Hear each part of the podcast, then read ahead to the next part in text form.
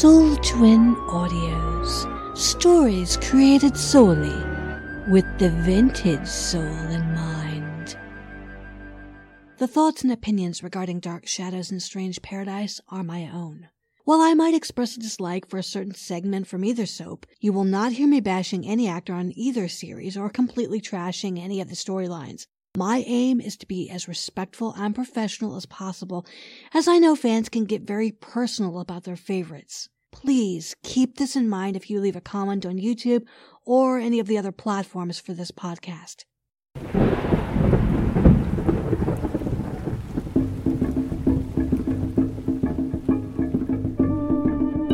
A wailing storm sweeps over Collinwood and Maljardin.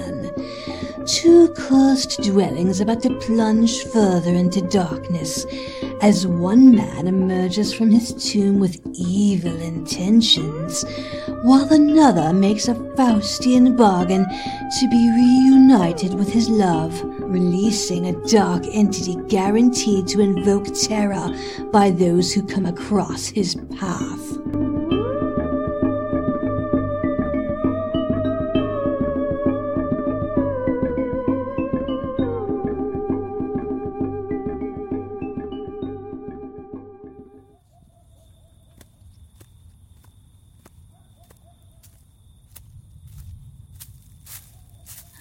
Great. I I think I'm lost. But wait, there's looks like there's somebody in there. Maybe he can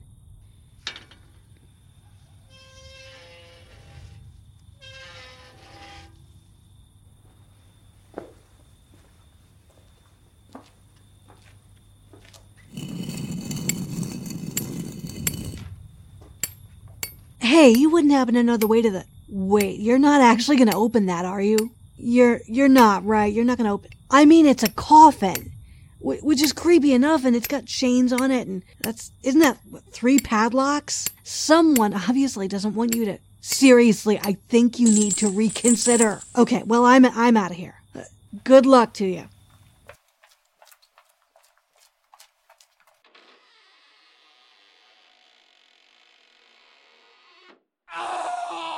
I knew he wouldn't listen to me. The arrival of Barnabas Collins, featuring Penny Dreadful, host of the Terror at Collinwood podcast. Well, Rachel, first, thank you very much for having me on the show. I really appreciate it. And uh, you're doing such a great job with your show. And I, enjoyed your first episode. So I look forward to many more episodes from you.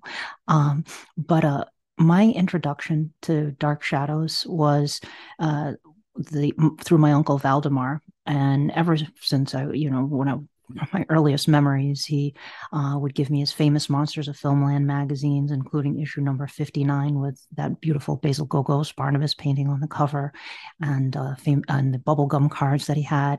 And he'd tell me stories about Dark Shadows. So um, I knew who Barnabas was, you know, from from the beginning.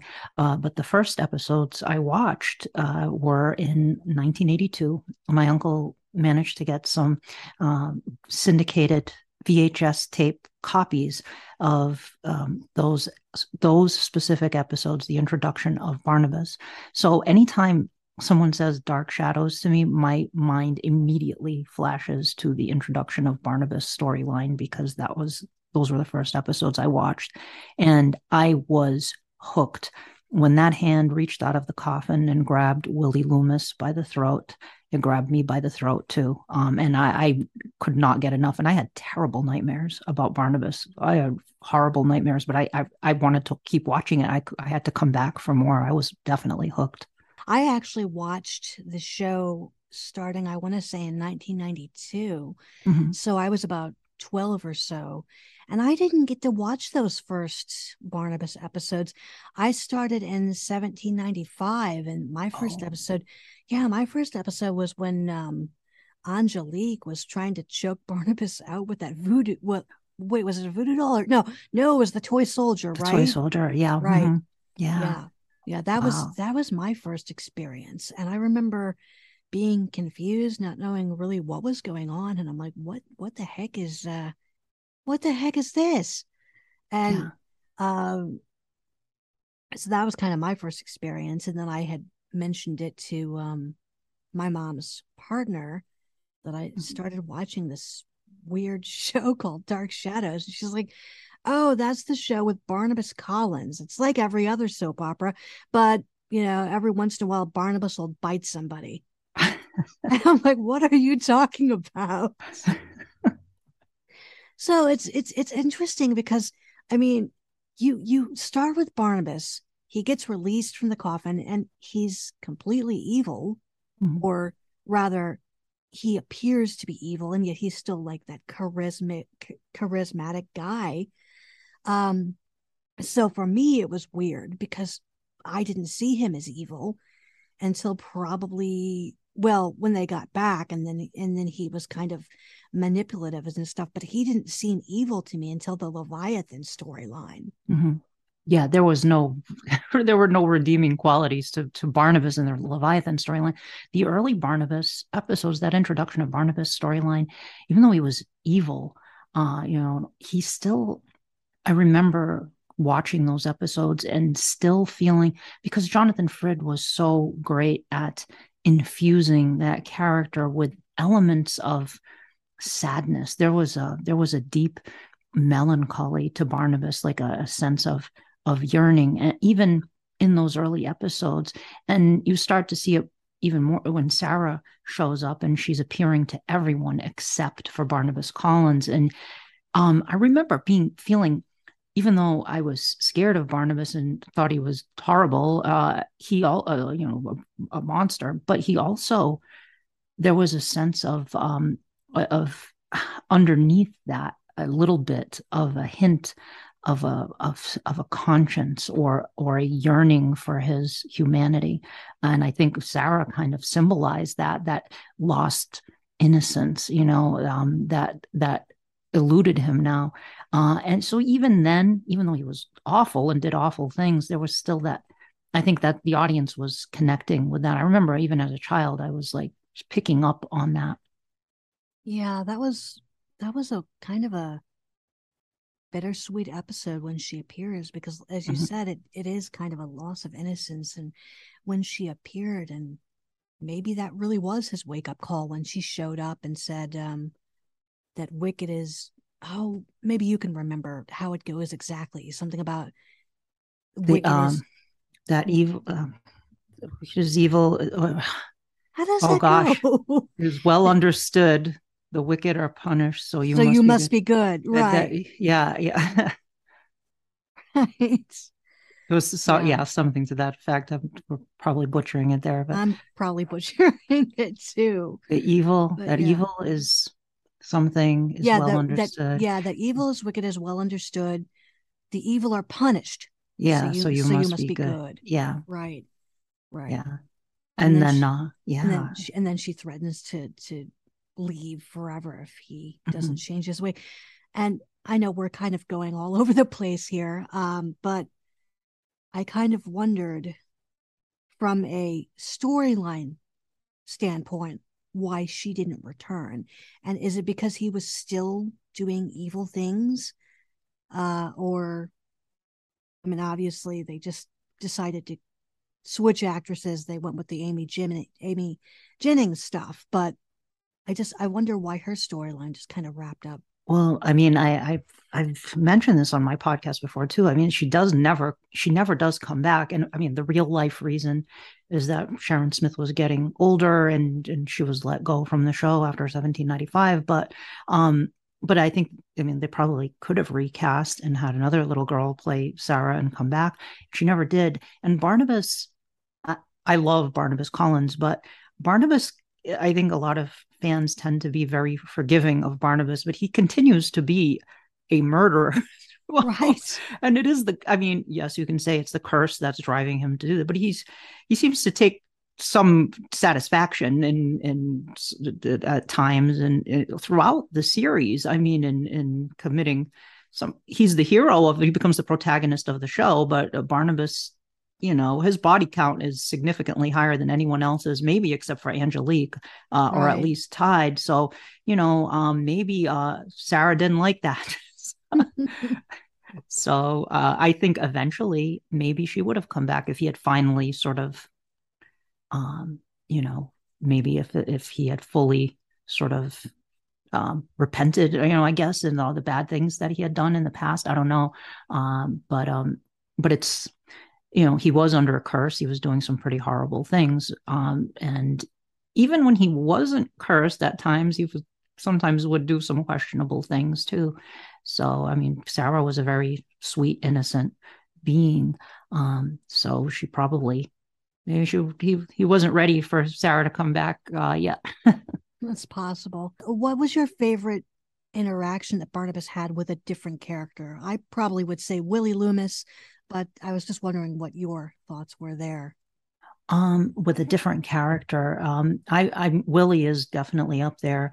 Uh, Dr. Julia Hoffman, uh, absolutely. I love the sort of the the sparring between the two of them, especially early on, where she's kind of matches him. You know, she's she's human, but she's able to kind of stand toe to toe with Barnabas and and confront him about what he is, and then also offer to cure him. Uh, I I think, and then he's very mistrustful of that, and that sort of I don't know back and forth between the two of them is is interesting to watch and creates some really great um, tension and drama. Uh, and I also enjoy seeing um, you know just I love the contrast of Barnabas interacting with the Collins family, with Elizabeth and Roger, etc. Uh, and then the Barnabas you see when he's with Willie and Julia is a very is a different Barnabas. You know, it's there he he's that very friendly, genteel Barnabas in front of the family, but uh, it's that two sides of of his personality that we see. So, um, but yeah, pro- I would say probably Willie and Julia. Def- that's kind of you see the real Barnabas, I guess, there, uh, or more of the real Barnabas there is the full personality with the two of them. Right. what about um his you we mentioned his body count earlier. Uh, which uh which which victim of Barnabas do you think is the the one you, you really didn't want to see die? I mean, Mm. I, I guess I guess one could argue that he was responsible for various deaths, even even if he didn't actually bite that person. Yeah. Like, like indirectly. Like, I mean, I would venture to say that he was indirectly, in a small way, responsible for Rachel Drummond's death because he turned Burke into a, a vampire, Dirk into a vampire, basically. Agreed. Yeah, yeah. It was an indirect, yeah, indirectly responsible for it for sure. Um, and in other cases where he shared responsibility with Angelique, like Roxanne in 1840, um, you know, he initial he initiated the um, attacks on Roxanne, and then when he stopped, Angelique just used a voodoo doll to open the wounds up. So uh, they sort of teamed up on that was an mm-hmm. inadvertent tag team effort there. Uh, but I, the one I'm the most that that made me the saddest was for sure Carl Collins. Um, I really thought, you know, Carl could be obnoxious, mm-hmm. but he was he was sweet. He was he was just a, a immature prankster member of the Collins family. He was kind of everyone else was so you know uh, uh, Judith and Edward were very stuffy and formal, and um, of course Quentin was the rogue, but Carl was just this goofball character, and then he finally you know found the love of his life with Pansy Faye, and she's she's murdered, and then poor Carl he discovers Barnabas's secret, and I, I mean, it was a, an act of self-preservation. If you find out Barnabas's secret, you die. That's that's that's his go-to is is killing off. You know, somebody finds out a secret, and I felt, and that was also, you know, as Barnabas is there to help the Collins family in the future, save David Collins, and yet he's murders a member of the Collins family and, and effectively alters history in doing so. Uh, because we don't, I mean, maybe Carl died of some other cause in the original run of events, but it certainly wasn't because Barnabas strangled him to death in the original right. run of 1897. So I would say Carl. How about you? Oh my gosh. Um honestly, uh as far as victims go, I I probably would have to see Rachel Drummond, mm-hmm. only because I wanted to see her end up with Tim Shaw. And oh, it just yeah. never happened. Yeah. You yeah. know. Um, but I suppose we we should, since this is introduction to Barnabas, we really should talk a little bit about Barnabas and Maggie Evans and that whole mm. issue. Um, I I thought it was interesting that Maggie was supposed to be the reincarnation of Josette when they started off with Victoria as the mm-hmm. reincarnation, or at least in the 1991 series. But I mean, what was your opinion? I mean, what what what are your thoughts when the whole kidnapping of Maggie Evans took place? And I mean, he just he really did become this evil mustache twirling kind of a villain for a while. Mm-hmm. Um, it was um, it's it's a terrifying sequence. I mean, this is classic vampire movie material. I mean, this is was a very um uh horrific thing that Barnabas did. Um and it's it's awful what he did. There's no there is no for forgiving that. I think I mean he I mean you he was obsessed with Josette and he saw Josette and Maggie Evans, which was an interesting twist because you would think they would go with Victoria Winters. Um, but a fan of who listens to my podcast wrote in and suggested that he thought that um, it was going to be like a Vicky was going to be the Mina Harker, and uh, that Maggie was going to be the Lucy, and he thought Lucy, that Maggie would eventually have been turned into a vampire. I, I don't know if that's the case, uh, if that's what the writers had planned, but it it was certainly an unexpected thing and a great way to work in Maggie's character into the storyline and make her a more uh, prominent character in the storyline.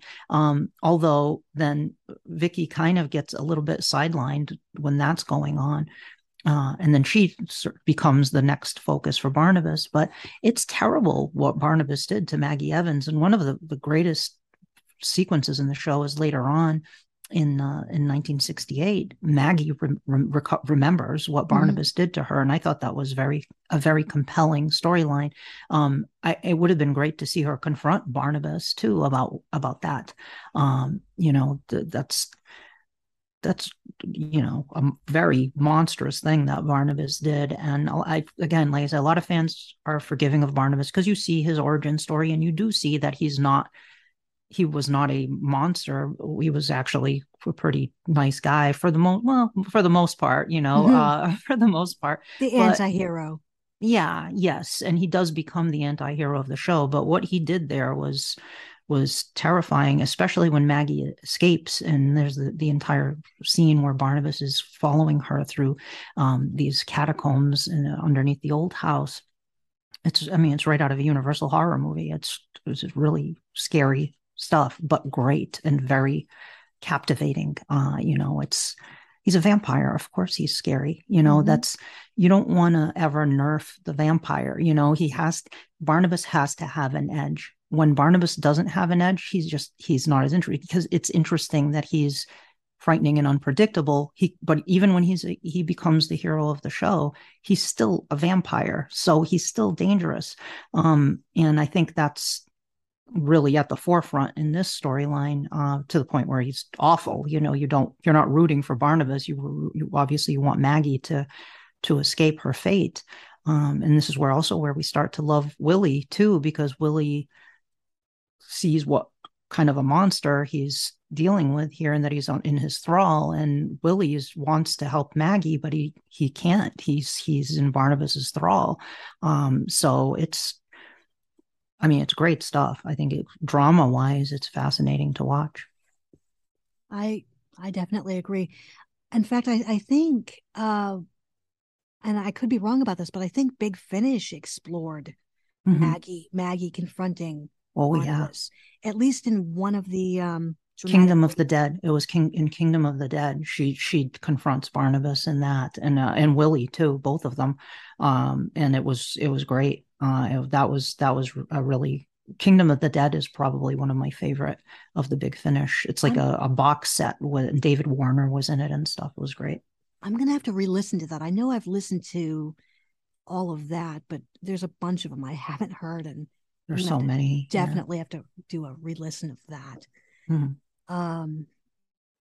Oh gosh, we could just talk here all day. No, I, I want to ask you a question. I want, I, for sure. you, if you don't mind. Did you discover uh, Dark Shadows first or Strange Paradise first? Because everybody I know is has you know that has watched Strange Paradise or it's knew of Dark Shadows first and then found Strange Paradise. Was it the other way around with you, or no? That's that's actually true. I did. Okay. I did find out about Dark Shadows first, just mm-hmm. by accident. I, I I'll never forget it. I was just flipping channels and uh, came across the Sci-Fi Channel. It was a snow day. I think mm-hmm. I was in seventh grade, mm-hmm. and there it was, Angelique with the the toy soldier. Yeah, yeah. And what about Strange Paradise? Strange Paradise. Um, I'm trying to remember how I discovered it. Actually, I know it was some footnote in a Dark Shadows book. Mm-hmm. Um, I think I just stumbled upon it one day or maybe maybe I did actively look for it because it was in a footnote and I wanted to I wanted to hear more about it. Mm-hmm. So I think that's probably what happened. I actively looked for it. I see.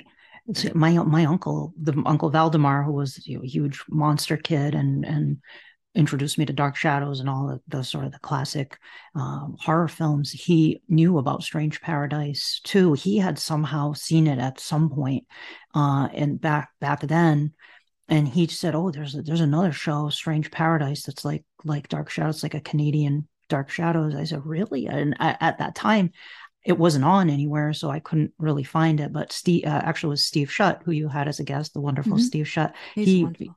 Oh, he is. Yeah. He years ago, he gave me a VHS tape. I remember I met up with my late husband and I went up to Salem and met Steve and he um he gave me a tape uh, that of Strange Paradise episodes. So it was like a chunk of episodes. So I got mm-hmm. to finally got to watch Strange Paradise, which was really I love Raxl. She was my favorite. Oh, she is from, the best.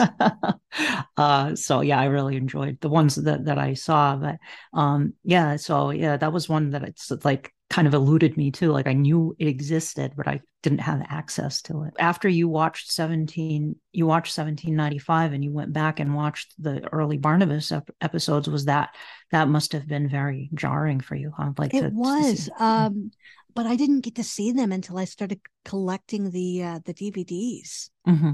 I had collected all of the DVDs and then I gave all of them away to somebody. And then I got a, um, the coffin set, which was yeah absolutely amazing because I mean, yeah. you've got all of that great extra content along with the interviews along um the interviews at the end of each uh, yeah each volume.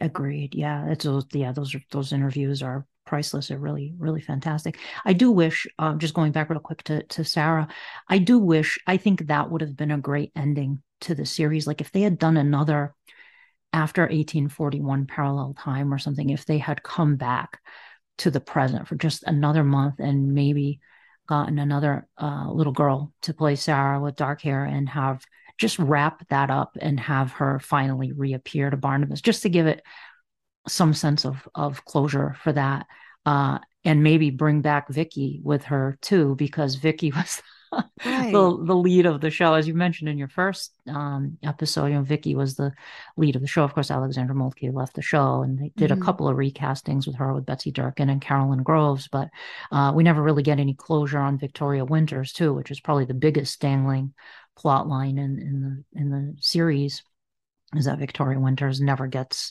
uh, we never find out about her parentage or any of that. And that would have been nice um, to have. But they tried to get Alexandra to come back, but she she wanted to play uh, a villain. Uh, mm-hmm. She wouldn't a villain or a vampire or something. She wanted she wanted to do something more fun, which I, I don't blame her for. I don't I don't blame her either. Yeah, yeah. You know, um, maybe they could have done like a parallel time. Victoria Winters, who's who was a a vampire or something. But uh, anyway, yeah. So I mean, it it does get. I mean, once uh, Maggie escapes and they introduce Dr. Hoffman and she's, um, you know, f- figures out Barnabas is a vampire. I mean, I think that storyline, it's it's unfortunate. A lot. I've tried to introduce f- friends of mine to Dark Shadows years ago, you know, to try to introduce them to that storyline first, and they.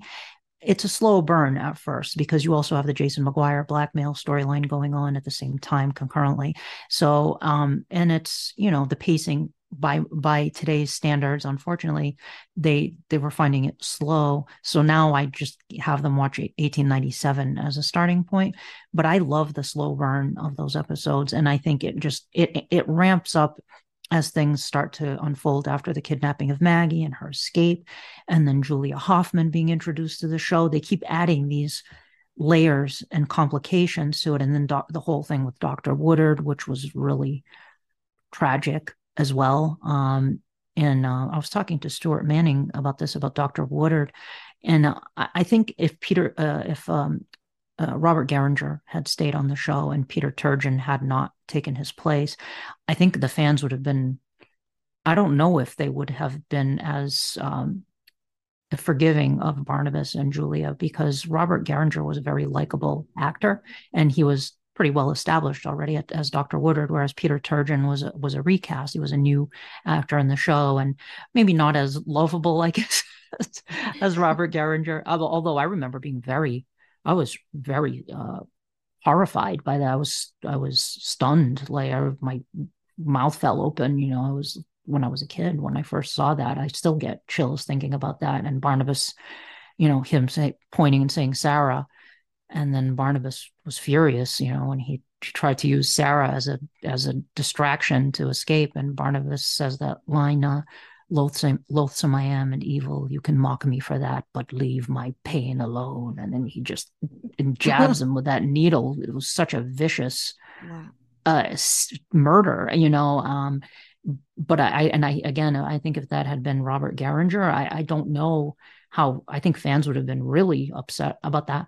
Uh, but it was, it was great television. I mean, it was just a great um, it was interesting and, and terrifying. And, and and I think you know, Dark Shadows does draw its, or as you know, you know, from Gothic literature, and it did go more from Gothic romance into Gothic horror, um, or Gothic terror, I guess. But you know, it's it's there's for for a kid to watch that. I, w- I was scared watching that stuff and and having nightmares.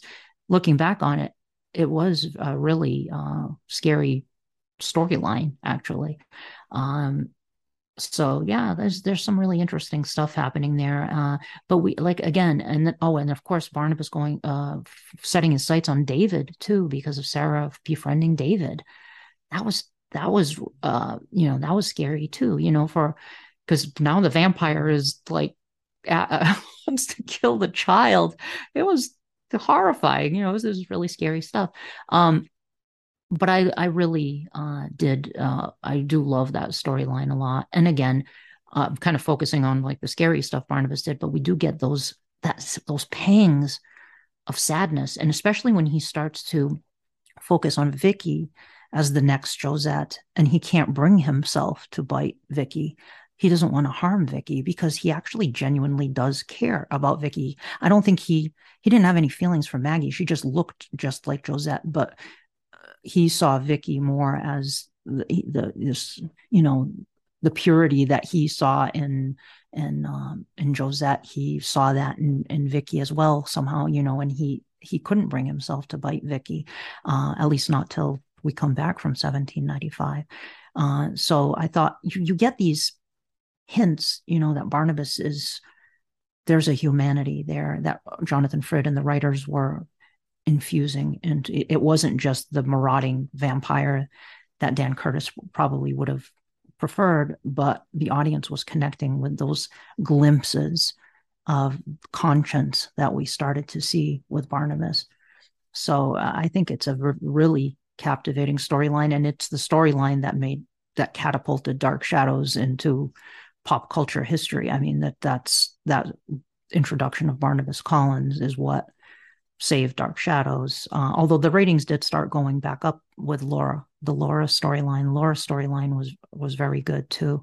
Um, but when we put a like a recognizable archetype like a vampire on daytime television, which has never been done before, it's just you know people were all the monster kids we have to remember too the monster craze was going on at this time too in the 60s um, which i think doesn't get talked about enough too in terms of the popularity of dark shadows this was coming off the Aurora model kits and the um, and the the shock theater package of the horror host showing Universal horror films on television. Um, there were, uh, you know, uh, famous monsters of filmland. All of this stuff was in the zeitgeist at the time, and Dark Shadows hit at the epicenter of that. Like it just really, uh, all those monster kids that love spooky stuff were running home from school to watch Dark Shadows because there were vampires and werewolves and ghosts and witches on TV. Uh, I mean, and I, I'm surprised that doesn't get brought up enough in articles about why Dark Shadows became a hit with kids because that was going on at that time as well. Yeah, that makes sense. Like with the Addams family and the Munsters. Mm-hmm. Yes, exactly. The Addams family and the Munsters too. Yep. Um, you know, that Dark Shadows came right as those ended. Those ran from 64 to 66 and here comes Dark Shadows in '66. You know, uh, where but the Munsters in the Addams Family were were comedic. Dark Shadows was uh, a drama. Ser- yeah, serious yeah. and dramatic. Mm-hmm. Well, thank you so much for joining me today and talk talking about the arrival of Barnabas. I just really enjoyed our talk. Oh, Rachel, it was uh, my pleasure. Thank you very much for having me. I really appreciate it. Erica, my beloved, I'll make you live again. There are forces here, both ancient and evil, that you must not tempt to rise. I have found the way. Dare to fly in the face of God? On this island, I am God. Find me. It's the cult hit TV series Strange Paradise. Tonight on Drive In Classics.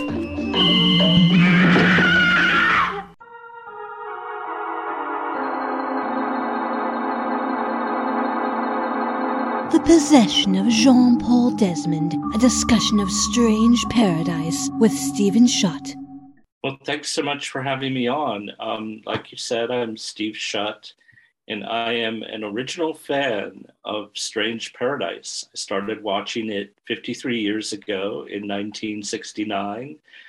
Golly, I feel like a dinosaur saying that. and um, I don't really remember much about the the ads that there must have been placed like in TV Guide. It was probably an added TV Guide that they probably had a picture and uh, Kurt Ladnier has found some of those old ads that were used to promote the show, and they would say things like, The world's richest man makes a pact with the devil to bring his wife back from the dead and some of them would just dramatically announce the devil is eternal which was one of the um, frequently uttered lines by Raxl, the mysterious housekeeper, who became one of my favorite characters. And I didn't hear, I don't remember hearing anyone talk about it, but I have a very vivid memory of that first episode. It was early in September of 1969. And I remember I was in the basement of our house, the finished basement, like a lot of 60s homes. Um, we had a color TV down there, and I was just immediately entranced by this show. And I wasn't sitting there thinking, oh, this is exactly like Dark Shadows, nor was I thinking, oh, this is like somebody's inept knockoff of Dark Shadows, which those are the two main things that you read about Strange Paradise on the internet. Yes. I, you know, it was um it was a videotape uh, in a kind of serial soap opera format, but so a lot of shows were like that at the time. So that didn't immediately make me think. What what actually I was excited about was now I get an hour of Gothic horror when I come home from school in the afternoon. Not just half an hour, but a full hour. And that was really exciting to me. And when the music came up with the drums and the mysterious shot of Quito, the mute servant, is he or is he not a zombie? That was a question. Slowly trudging up the hill, bearing what was he carrying? Two buckets full of dry ice and it's very mysterious and there's the sound of wind howling.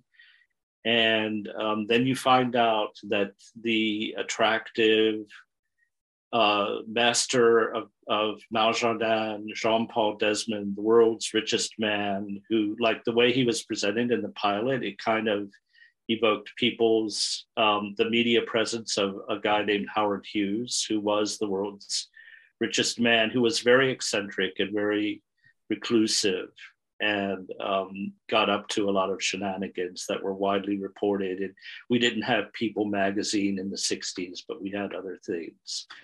And the stuff that's said in the pilot about Jean Paul and his wife, Erica, Erica Desmond, it's similar to the kinds of things that you would have read in magazines about Richard Burton and Elizabeth Taylor or other big media personalities. So so that's how how they were presented. And then there's this moment when jean paul is in complete denial that his the woman he loved most in the world has been taken from him. And somebody says well you must accept the will of god. And then he says on this island i am god. Oh that's the best line a, ever there's a voice from off from nowhere that says bravo.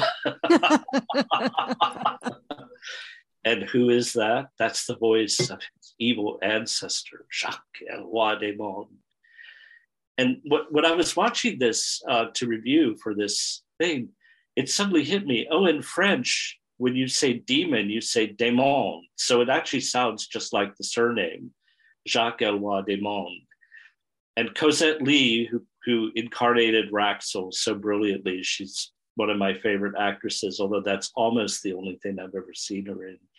She always has this beat where she goes, Jacques, Eloi Desmondes. and it's uh, like, I, I, don't, I think Eloi means something nice in French, but I, in my mind, from my high school French, I always think it means like the banished demon or something like that because she she always pauses Jacques Eloi Desmondes, and it's so dramatic and theatrical. and I just love the theatricality of the show. And then the other part that I wanted to mention in watching the pilot episode is um, the, the spirit has been imprisoned, the spirit of his ancestor has been imprisoned mysteriously, and he guides him into the crypt. And then in this very scary scene, for an 11 year old, it was scary, where he's going into this mysterious crypt that's underneath his castle. Um, meanwhile, it's counterpointed with a nightclub singer, Beryl Forbes, with other characters. And what is she performing? An oldie but goodie, that old black magic. So there are these shots of her singing that old black magic, while the character is also like counterpointed with performing black magic by opening a coffin, finding a voodoo doll, and taking the pin out of the head. And it was just such a different way of shooting something like that. I mean, as an 11 year old, I didn't have a very sophisticated response. In fact, I think I was so afraid when Jean Paul opened the casket that I could, couldn't even stand to look because I thought it would be a grisly skeleton or something and i looked around my hand and it's like oh it's a voodoo doll hmm. dressed in 17th century clothing. And um, and and then um, you know it takes off from there but i was immediately hooked. And um, it of course it has sluggish moments as it goes along and there's a lot of recapping. So as with dark shadows but perhaps even to a greater extent um, for you know the culture of watching video now it's people binge. They want to like spend hours watching something to get through it i guess or and mm-hmm. it doesn't really favor that so much. It's it's nice to watch two or three episodes at a time but um but um i think if you try to binge it then you get into the problems that people have reported of oh there's so much recapping um, yes. but um so that's that was how I got into the show. And then then the mysterious part of it is that um, when it went off, um, when when uh, the end of the Maljardin, so there's three arc, the three main arcs that each last 13 weeks. There's the Maljardin arc, It's named for the setting, the castle of Maljardin, which means garden of evil. We mustn't forget that. Um, then the Desmond Hall number one arc and the Desmond Hall number two arc. And then that's the end of the show. So it's only 195 episodes, not over 1,200 episodes like Dark Shadows. But um, usually people get bogged down in the early Maljardin arc because there's a lot of recapping. And uh, Kurt Ladnier, whose blog is uh, such a wonderful resource, has done a lot of research and found out that the what the the writer the all of Dark Shadows at the uh, all of Strange Paradise at the beginning was um, being written by one person, just like Dark Shadows was being written by Art Wallace at the beginning.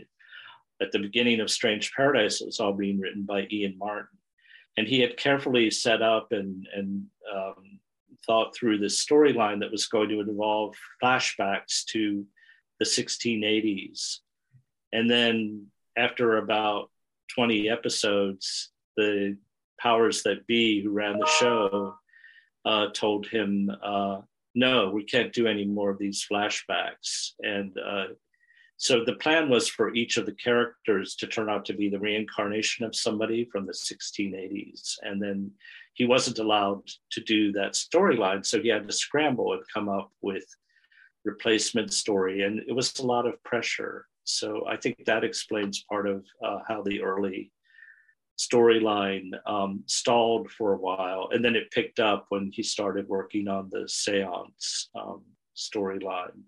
So that is an element that Dark Shadows and Strange Paradise share. There's a lot of seances. The spirit, obviously, of Jacques Éloi de Monts has been around for 300 years. Mm-hmm. Why is he now just picking this moment when Jean Paul's wife died to come and possess Jean Paul and mess with him and everything. Why why did he pick that moment? Why didn't he pick an earlier time? It's just something that I had on my mind. That's a really good question, and um, I think it was that Jean Paul may have been the first person who denied God in the presence of the portrait of Jacques Monts. In the portrait of Dorian Gray by Oscar Wilde, there's a moment where Dorian, uh, in complete innocence, says, What if I could be young forever?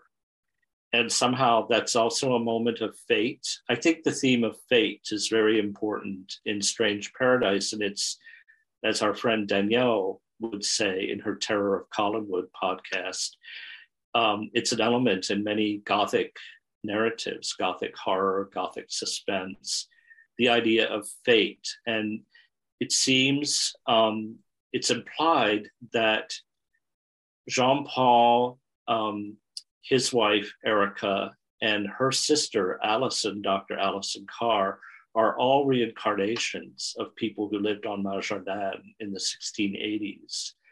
And somehow, through the web of fate, in many cultures, there's the idea of fate being woven by these goddesses who are quite impersonal and don't really care about humans, but they're weaving this web of fate. And it seems like there's an element of fate in all these different people. And then Holly and her mother, the ingenue character Holly and mm-hmm. her mother, the um, who's kind of the B-I-T-C-H character on yes. Really Strange Paradise, beautifully played by Paisley Maxwell, by the way. She mm-hmm. apparently was a really lovely, kind person in real life, but she plays a cold, conceited, rather heartless individual on the show. Uh, there are also reincarnations of people who we would have found out more about if the um, producers hadn't decided, oh, we don't have the budget to do all these flashbacks. So I think that we all have free will, but at that moment in his despair, his grief at losing his wife, Jean Paul denied God and so that opened this space for that spirit but it's obvious from from what jacques says to jean-paul that he's been able to witness certain things and possibly even to know things about what's going on in jean-paul's mind. And it's kind of creepy. So basically, he he was lying dormant, waiting for that perfect moment. And obviously, Raxl, who we we won't get too much into her today, she um was basically keeping watch, you know, uh, keeping watch over uh, Jean Paul and making sure that Jacques stayed in his lane. Yes, that's a good way of putting it. The next um, thing that happened, which we're not going to really go into much now, is after episode 44, the original writer, Ian Martin, was dismissed. And Bob Costello, who had been the producer on Dark Shadows, but had left in 1969 due to what would now be called creative differences with Dan Curtis, came in to be to become the producer of Strange Paradise. And unusually, we actually have a newspaper interview where Bob Costello talks about his perceptions of what's going wrong with Strange Paradise because a number of the Metro Media affiliates in the US that had been carrying it had dropped it. And um, he says, Well, it's been this voodoo theme up till now, and we're going to like make it heavy occult with witches. And he mentions ESP, which isn't really that big a theme, except for people having psychic flashes sometimes. Um, and he didn't even stay the producer of Strange Paradise until the end of the show. I think eventually there were further, it might have been budgetary problems. I don't know, but he did leave before the end. Mm-hmm. And, um, but when he com- comes in, then it does become a little bit more like Dark Shadows because um, they just they, they start doing the initial voiceovers for one thing that they don't do until episode 45 it starts with bob costello so then you feel like you're watching something that's more like dark shadows because it starts out with the ominous voiceover and the, even the language of the voiceovers seems to echo the language of dark shadows you know in this brooding island of evil or garden of evil you know what new horror awaits that kind of thing. Um, and i you know i actually enjoy when the voiceovers start and then after he leaves they stop again it's very ironic it starts out all being written by the same person with no voiceovers at the beginning and at the end it's again all being written by the same person, except the writer who's writing it at the end isn't nearly as um, sophisticated or talented. A right, he did grow into becoming an important, very important writer for soap operas. It's a guy named Harding LeMay. But the final episodes are all written by him. The plotting was probably done by somebody else. My theory is Ron Sproat, who was one of the Dark Shadows writers who uh, was was brought in by Bob Costello, and um, it's kind of interesting.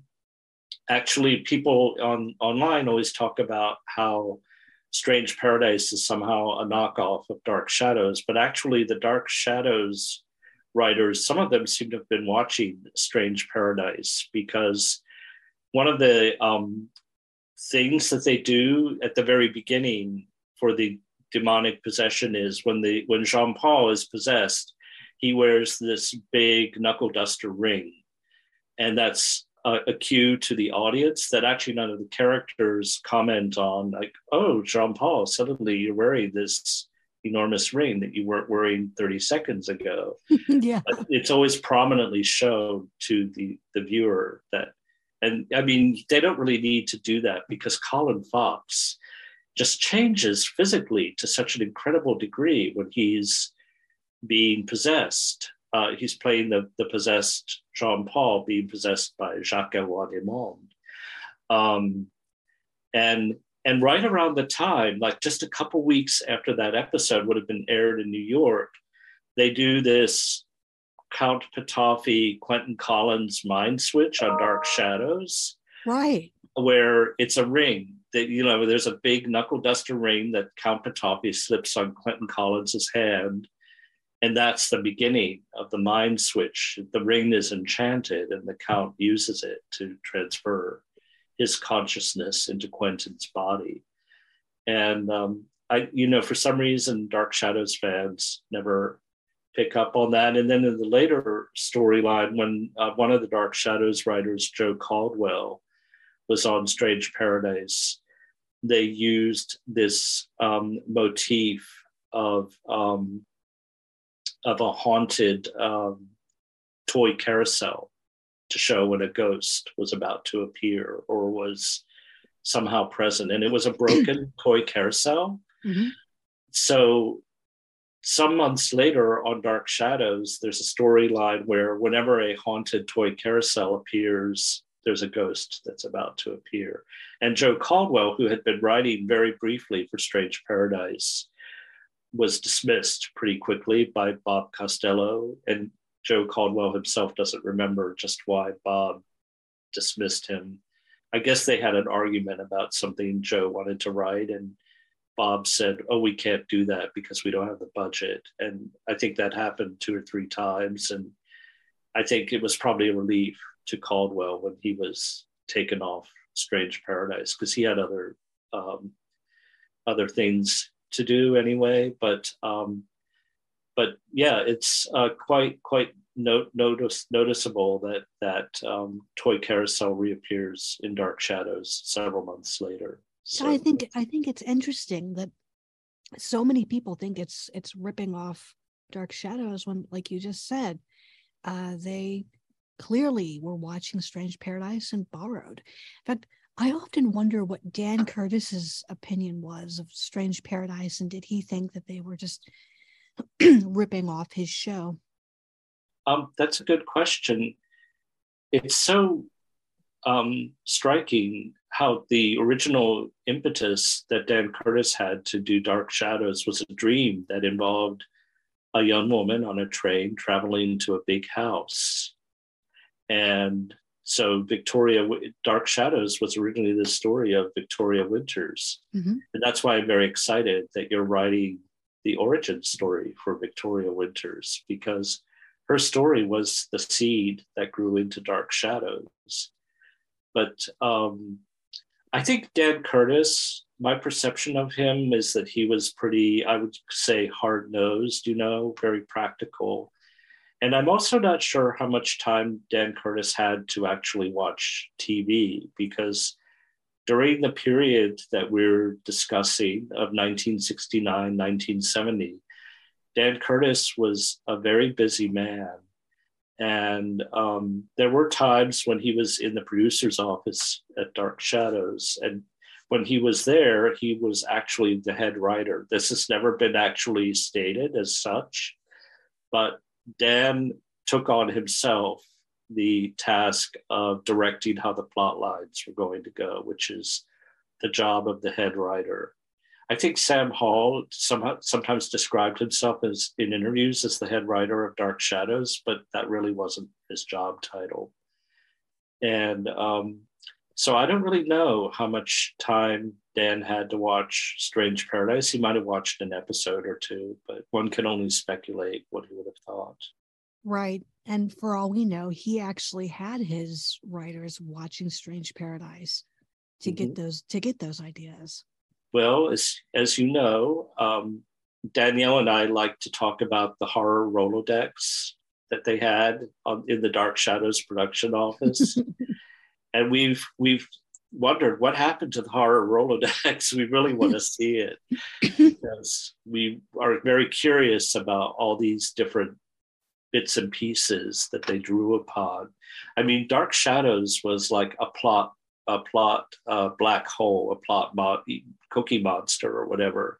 They just were always like in 1968. You can really see at some point they're really struggling to come up with more plot for Dark Shadows. That the summer of 1968 storyline. It's like throw everything but the kitchen sink into Dark Shadows right. no matter how ridiculous. And that's why, even though I love the 1968 storyline, because that was the storyline that I first was watching as a viewer, um, the writing, when I look at it now, the writing is sometimes so inconsistent for the characters.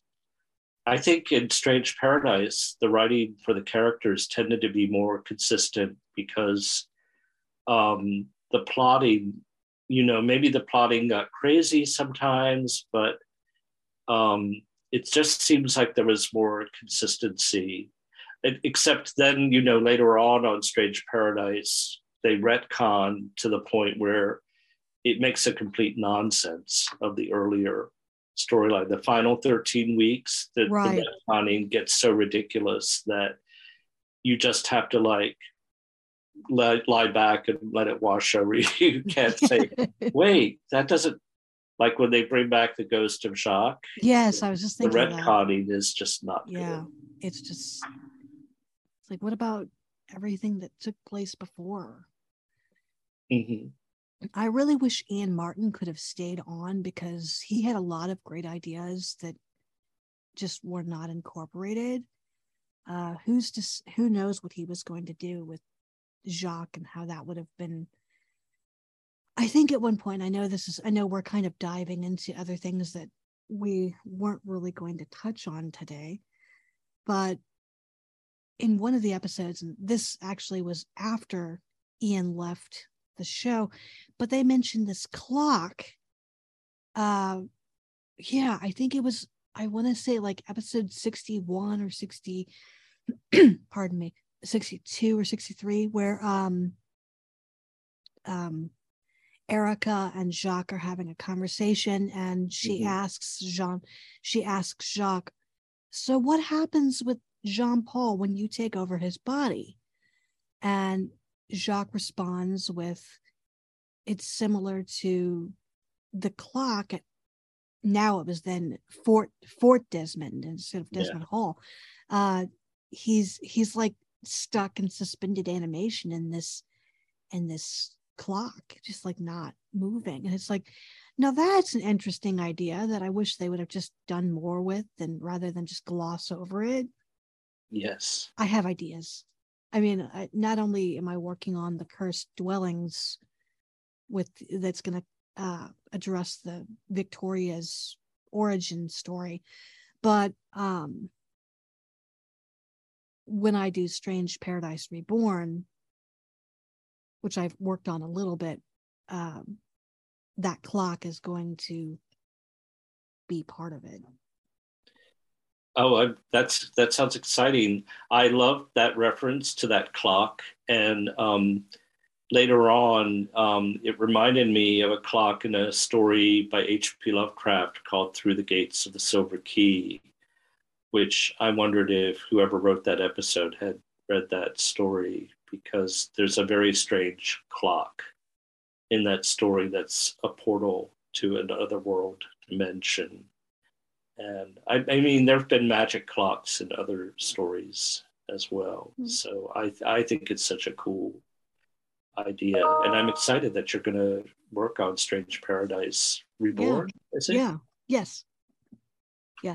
I uh, actually had worked on that years ago. I have three episodes of that, Mhm. but um, I've decided that I'm going to take Strange Paradise and tweak it and do like a continuation slash reboot in a way. I'm starting over because I was thinking about taking all of the episodes and just turning them, uh, creating them as audio dramas.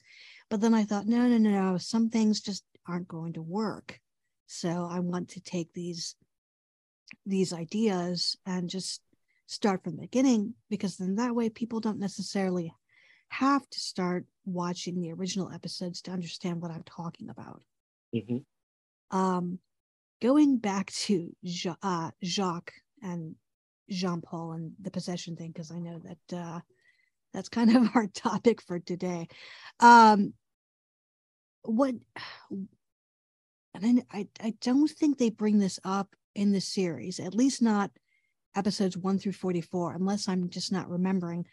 What caused Jacques to become so evil. I mean, they touched on at one point, and I, I can't remember what episode this was, but he's talking to Allison, possessed, possessing uh, Jean Paul, and he's talking to Allison, uh, Erica's sister, and he's telling her this story about how his wife died, Yes. and actually in a similar way to like to the way Josette died. Yes.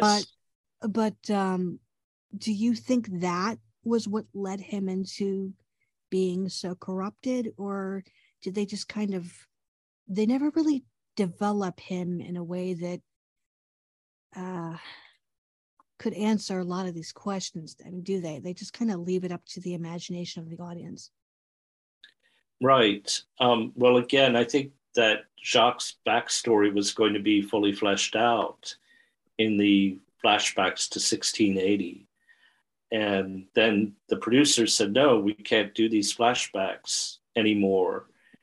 And so that really cut Ian Martin's legs off from under him as a writer because he had planned very carefully to, to reveal different elements of what had happened. That episode, it's episode six, when um, they're on the sofa and Jacques is telling the story, his version of the story of how uh, Huaco, his wife, died, that it was an accident, that the wind pushed her off the cliff. And when I was watching it again, it really made me wonder did that, like, was that really how it happened? And then, but then Raxl, so the relationship between Raxl, who's over 300 years old, there's at least two characters in the story who are over 300 years old Raxl and the Conjure Man, who's only in a couple of episodes. And initially, you don't know how they've lived so long. And um, it's um, the, the uh, in the Dorothy Daniels novels, and I think it's hinted at in a couple of the scripts. Originally, Raxl seems to have been the servant to the princess Huaco, who was an Inca princess or from some other Mesoamerican culture, um, who was taken by Jacques as his bride.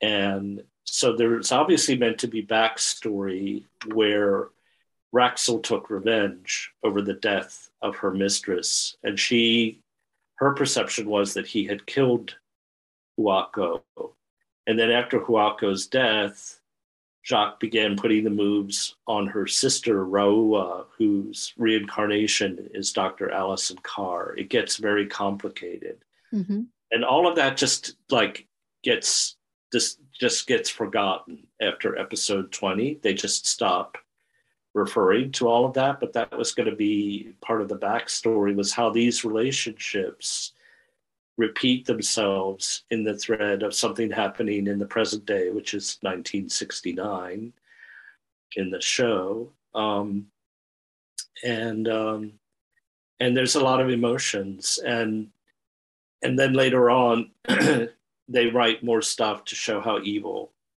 Jacques is. But the way that um, Colin Fox, who was just a genius at doing this, one of the um, one of the assistant directors for the show, when I interviewed him in 2002, told me that Colin Fox had his own sense of continuity when he was working on the show. And he said he remembered uh, they were about to start shooting the day's episode, and Colin said, Oh no, I have to be wearing this ascot because that's what I was wearing when we stopped yesterday. So he kept track of things like that. And the way Colin plays Jacques, you know, he's lecherous and he's sly and he loves talking about the devil. Like there's this hilarious scene where he's like, oh, she's falling into the clutches of the devil. That's little old me. On Dark Shadows, they would never have done something that sly and arch. You know, it really has a very different flavor to it. But I definitely feel Jacques is a more ambiguous or ambivalent character than the um, the promos and and Raxl, of course, is always like, "You devil from hell," and I mean, yeah. well, that's in her eyes because in her eyes, he he killed her mistress. Did he really kill her? Was it an accident? When that happened, did that like drive him insane because he had loved her so much? We, you know, this would have unfolded in the narrative if it had been the way the writer planned it, but the producers decided, no, we're not going to do that. And then you know, so there are these unanswered questions. So I think it's great that you want to do a reboot. Yeah, I uh, basically I came up with the idea because of what we talked about earlier regarding the uh, the issue with the last 13 weeks. Mm. But that's a topic for another another time. hmm I don't want to. I Raxl is a whole nother subject. You know, we we we could talk about Raxl. It's dangerous to encourage me to talk about Raxl because, in some ways, she's my favorite character on the show. And uh, because of my personal metaphysical beliefs, I'm very interested in the topic of Raxl's religion Mhm. and also the religion that she shares with Vanjie. And I just love how Ian Martin wrote all of that. It's really quite fascinating. Right, and yeah, that we could we could just even talk about that in a in a in an episode where we just talk about Raxl and her religion and how she mm-hmm. uses her religion to address the situation of Jacques. Yes. Yes. Well, just name the time and place and I'll be there. okay. Thank you so much for talking with me today about Strange Paradise. And I look forward to talking to you again. Yeah, this has been a lot of fun. And I wish you all the best with your projects.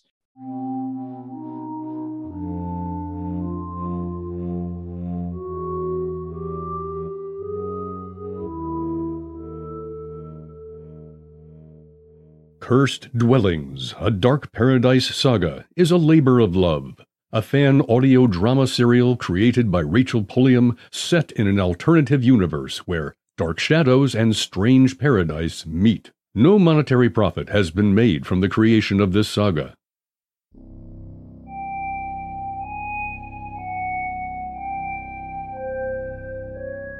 My name is Betty Hanscom, and tonight I return to the town I once called my home, Collinsport. There I will be embraced by family and surrounded by friends. Oh, there I will be safe from the past, free from the mistakes I made years ago, and ready to bury myself in a place where I hope not to be found, among the inhabitants of Collinwood.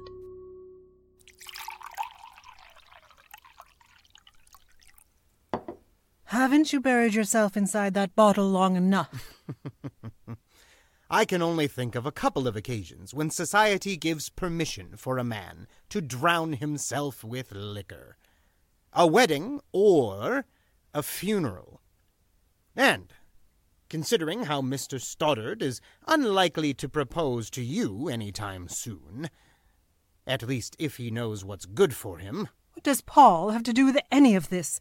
And I don't know why you and everyone else is talking funerals when there won't be one. Be sensible, Elizabeth. We both heard Dr. Reeves' diagnosis. It's time to face reality. Our father is not long for this world.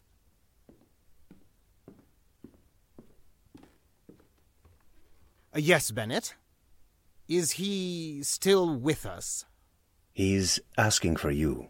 Liz, try to relax, and I'll be back down when I know. th- No, sir. He's asking to see Miss Elizabeth. Thank you, Bennett. Thank you, Bennett. Of course he would choose you over me. Roger, why can't you be more responsible like your older sister? Oh, my Elizabeth will go off to do great things. She will become head of the household one day. Well, I'm afraid that day is approaching fast. I just wonder if you're really up for the task. What do you mean by that? That should be obvious. You don't want him to die because you don't want to be shackled to this house any more than I do. That isn't true, and you know it. we'll find out soon enough. Go on, Liz. Go ahead and see what the old man wants. I'll never understand how you can be so callous. Maybe you should ask him.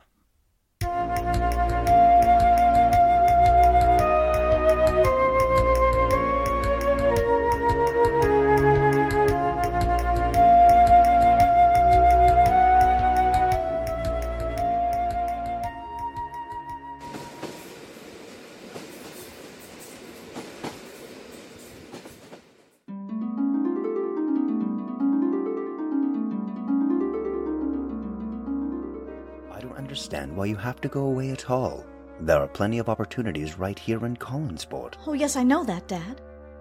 But haven't you always said I needed to pave my own way? To create my own path? Don't twist my words, Betty. I'm not. Oh, look, you always said you wanted the best for me.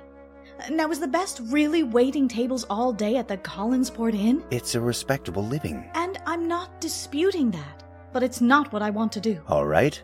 What is it then?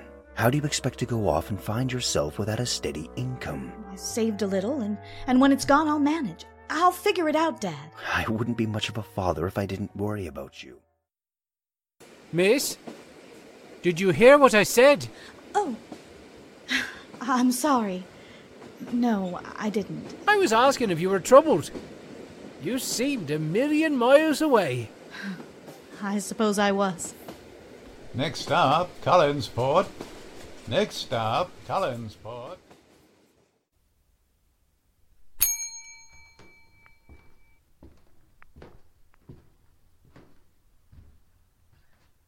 You folks needing a place to stay? We've got several vacancies here at the inn. You also might want to help yourself to our famous lobster rolls. They're not to be missed. And if that doesn't grab you, head down a few blocks to the Blue Whale. It's one of the most happening spots in town.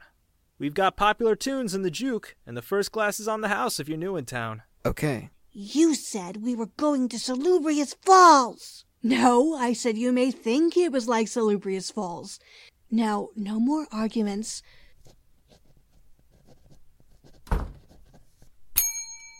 Why, if it isn't my old friend and co-worker. Oh, it's good to see you again, Victor. Is your father picking you up? Uh, no. He doesn't know I'm here yet. well, you know I can keep a secret. How may I help you, sir? I'd like to check into my room, please. It should be under the name McGuire.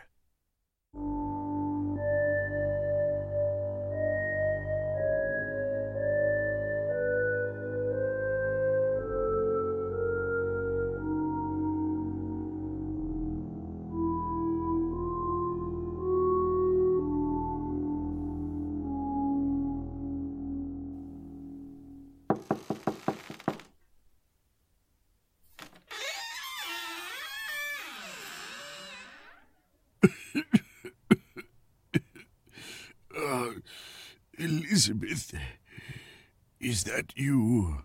I'm here, Father. Uh, are you alone? He isn't with you. Roger, I left him downstairs. Good. what I have to say is for you alone. What is it? Long ago, on my grandmother's deathbed, my father was meant to hear a secret. A secret our family has kept for generations.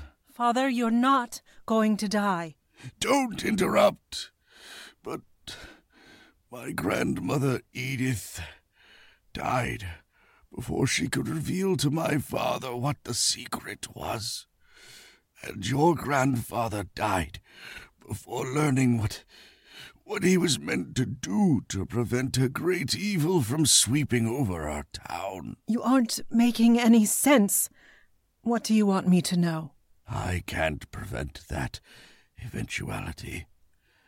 But I ask you to heed my advice. Don't marry Paul Stoddard. What? I've seen into his heart, and I know it is not of goodness. He will destroy you, and perhaps even this whole family. You should have married Armand Desmond when you had the chance, before he changed his mind and married another. Paul hasn't even asked me to marry him yet. But if he does, it'll be my decision. And whether that's right or wrong, I. You will live to regret it, Elizabeth. Mark my words. You will be your ruin and the cause of much unhappiness. Father? Father, I. Oh no! Roger! Roger!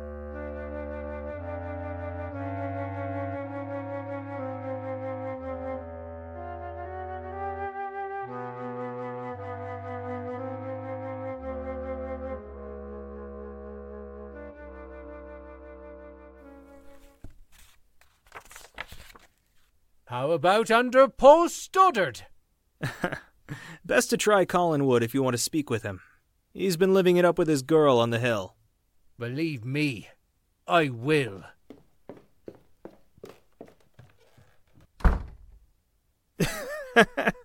I'd hate to be Paul Stoddard right now. I had no idea Elizabeth was going with anyone. Oh? Your father hasn't supplied you with the latest town gossip? Well, I. I didn't exactly make myself available. I'm curious why you came back.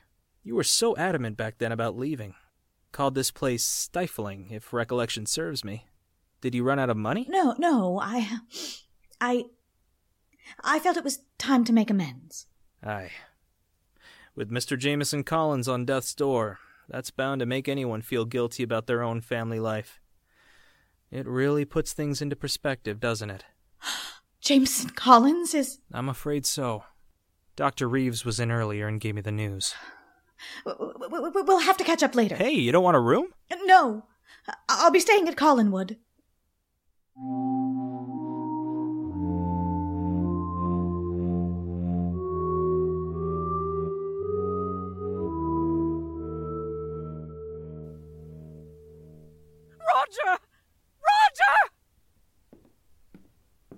Elizabeth, what is it? He. He's. He's gone! He's gone! Had I known he was so close to slipping away, I would have given him a better send off earlier. Oh, Mr. Jameson. It was such an honor to serve you. No need to stand on ceremony, Bennett. Please go downstairs and phone Dr. Reeves. Inform him of what happened.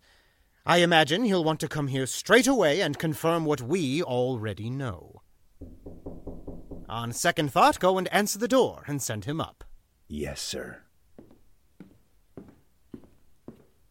Tell me, dear sister, what did our father share with you alone that he couldn't share with me? Not now, Roger. You insist on keeping me in suspense. It didn't concern you.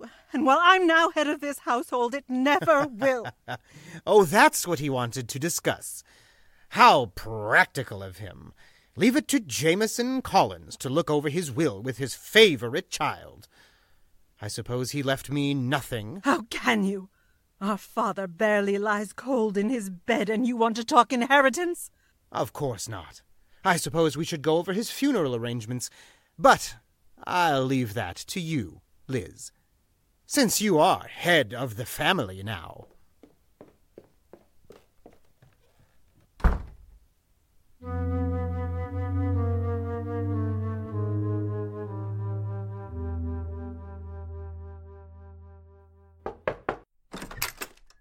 Betty? Dad? Dad, I've come home.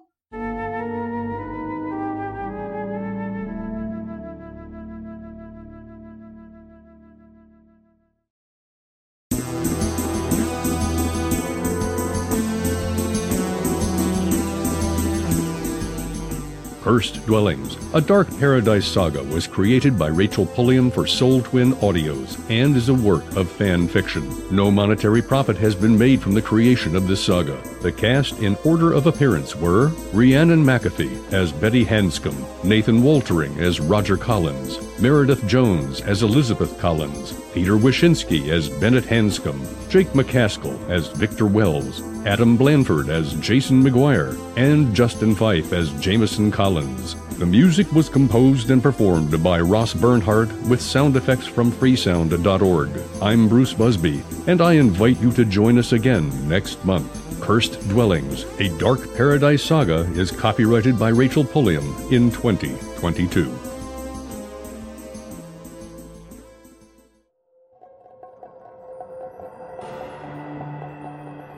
If you'd like to participate and discuss Dark Shadows or Strange Paradise in the next episode, please get in touch with me either on Facebook or Twitter at Soul Twin Audios.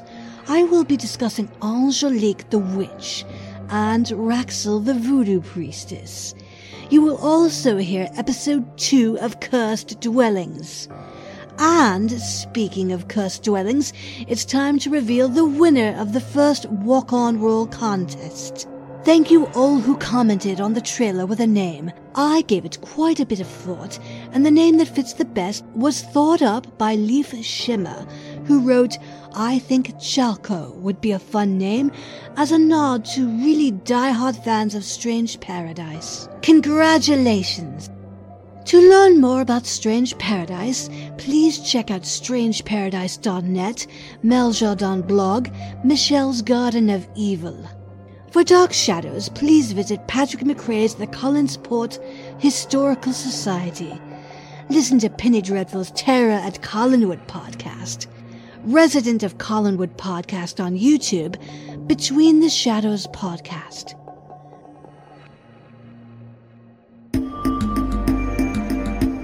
Dark Paradise is a Soul Twin Audios production hosted by Rachel Pulliam. Ross Bernhardt composed the music with some incidental music by Storyblocks. Sound effects were by freesound.org. Special thanks to Penny Dreadful and Stephen Shutt for sharing their intense knowledge of Dark Shadows and Strange Paradise with me. Dark Paradise is copyrighted by Soul Twin Audios by Rachel Pulliam in 2022.